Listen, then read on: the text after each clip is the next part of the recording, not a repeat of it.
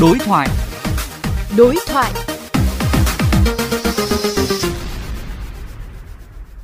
Thưa ông, các doanh nghiệp thể hiện trách nhiệm của mình như thế nào khi tham gia kinh tế tuần hoàn? Responsible business is basically saying that businesses take actions, they make product. Về cái trách nhiệm xã hội thì tôi nghĩ rằng như thế này là doanh nghiệp thì phải có cái trách nhiệm đối với hàng hóa và sản phẩm của mình sản xuất ra khi mà đưa nó ra trên thị trường. Và điều đó thì cũng có nghĩa rằng là cũng phải biết rằng là cái nguyên vật liệu mình đặt vào trong đấy nó là bao nhiêu mình tiêu dùng cái năng lượng như thế nào rồi tất cả mọi thứ khi mà chúng ta tạo ra cái sản phẩm đấy thì đấy là những cái trách nhiệm. Ừ, trước đây thì chúng ta cũng nói nhiều về cái trách nhiệm xã hội như là mình nói ở những cái góc độ khác nhau. Vốn dĩ thì doanh nghiệp phải có cái trách nhiệm xã hội nhưng mà ở những cái khía cạnh khác nhau còn trong cái bối cảnh biến đổi khí hậu như thế này thì rõ ràng rằng là ờ, đi theo cái hướng kinh tế tuần Tuần hoàn này là một cái cách để mà doanh nghiệp thể hiện cái trách nhiệm của mình vừa làm tốt cho bản thân mình và vừa làm tốt cho cho xã hội với những cái cách mà mình sản xuất như thế nào mình tạo ra sản phẩm ra làm sao và mình chịu trách nhiệm về sản phẩm của mình trên thị trường như thế nào Một vài doanh nghiệp Việt Nam phản ánh họ gặp khó khi thực hiện chuyển đổi kinh tế tuần hoàn à, do những cái vướng mắc về vốn. À, vậy theo quan điểm của ông, vốn có phải là yếu tố quyết định để các doanh nghiệp thực hiện chuyển đổi kinh tế tuần hoàn? Tôi nghĩ như thế này, phần lớn tất cả các doanh nghiệp đều nói rằng là họ có cái trở ngại về cái nguồn vốn. Tôi cho rằng là uh, điều đấy thì cũng tương đối hợp lý bởi vì rằng là người ta không có tiền để thực hiện các cái giải pháp. Uh, tuy nhiên thì tôi cũng lại suy nghĩ như thế này, uh,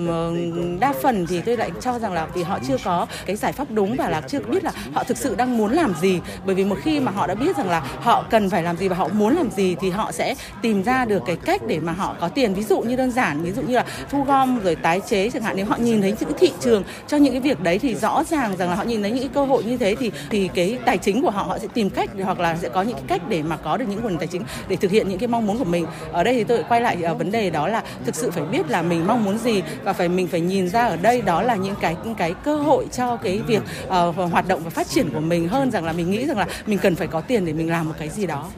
Vậy theo ông, để thúc đẩy thực hiện kinh tế tuần hoàn thì các doanh nghiệp có thể bắt đầu từ đâu ạ? For circular economy in in our view we need to work on Tôi cho rằng là cái ý tưởng về uh, kinh tế tuần hoàn ấy thì nó sẽ bao gồm nhiều các cái khía cạnh trong đó thì có cái khía cạnh là sử dụng uh, hợp lý tài nguyên, các cái nguyên vật liệu hay là các tái sử dụng cũng như là các cái hoạt động về thúc đẩy uh, kinh tế tuần hoàn. Tuy nhiên đối với các doanh nghiệp vừa và nhỏ thì có lẽ là những cái bước đầu tiên thì nên bắt đầu từ cái việc uh, sử dụng uh, năng lượng hiệu quả, uh, sử dụng nước hiệu quả, sử dụng nguyên vật liệu hiệu quả. Uh, đấy là những cái bước đi đầu tiên và nếu như doanh nghiệp đi theo cái hướng như thế thì bản thân họ sẽ nhìn thấy họ đã có những cái lợi ích kinh tế thực sự chứ không phải chỉ là những cái mà họ kỳ vọng. Ví dụ như khi mà họ giảm cái ờ, việc uh, sử dụng các cái nguồn năng lượng hoặc là họ sử dụng cách hiệu quả hơn thì rõ ràng nó cũng đã tạo ra những cái lợi ích bằng tiền. Thay đổi một cách uh, tư duy như thế và với cái cách mà uh, họ được trang bị như vậy thì tôi nghĩ rằng là họ cũng có thể thực hiện được các cái hoạt động liên quan đến kinh tế tuần hoàn. Uh, mặc dù cũng có doanh nghiệp cũng chưa có nhiều những kinh nghiệm ví dụ như làm như thế nào để sử dụng tốt hiệu quả năng lượng hay là chiếu sáng như nào là hợp lý chẳng hạn thì chúng ta phải cung cấp cho họ những cái thông tin như thế.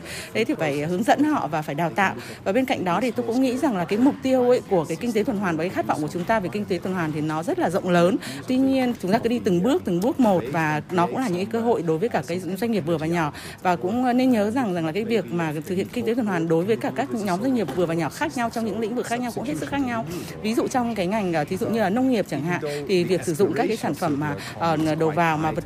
vật tư hữu cơ chẳng hạn, đấy cũng là những cái mà nó liên quan đến tuần hoàn chứ không phải chỉ là chỉ có những cái doanh nghiệp sản xuất ở góc độ công nghiệp hơn nữa rằng là chúng ta cũng nói nhiều đến cái việc gọi là tái chế nhưng mà tái chế chỉ là một cái phần rất là nhỏ của kinh tế tuần hoàn thôi mà chúng ta cần phải hiểu nó ờ, rộng rãi ở nhiều các góc độ. Ví dụ như từ là thiết kế sản phẩm từ cái cách mà chúng ta sản xuất ra sản phẩm và cái mà tái chế thì chỉ là những cái khâu cuối cùng. Plastic waste and trying to put it somewhere. And that is that is only a very small part of it.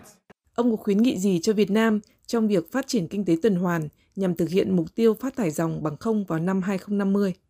Tôi có một vài những cái khuyến nghị như thế này ờ, trước hết là theo tôi phải giảm thiểu cái việc mà nó sẽ tạo ra cái chất thải. Điều thứ hai tôi nghĩ là nhà nước nên phải làm đó là nên là tạo ra một cái thị trường cho các cái sản phẩm tái chế hay là các cái nguyên liệu thứ cấp. Cái điều này nó sẽ tạo nên cái động lực thị trường và tạo ra những sân chơi cho các cái sản phẩm như này và đấy là một cái động cơ cũng rất là tốt. Cái vấn đề thứ ba, nhà nước phải làm sao phải thúc đẩy cái đổi mới sáng tạo. Và khi mà có cái đổi mới sáng tạo và người ta sẽ thúc đẩy được tinh thần doanh nhân và như vậy thì cái sự sáng tạo đấy thì nó sẽ đi theo đúng cái hướng về cái kinh tế tuần hoàn và nó sẽ tạo ra nhiều những cái ờ, thời cơ và những cái cơ hội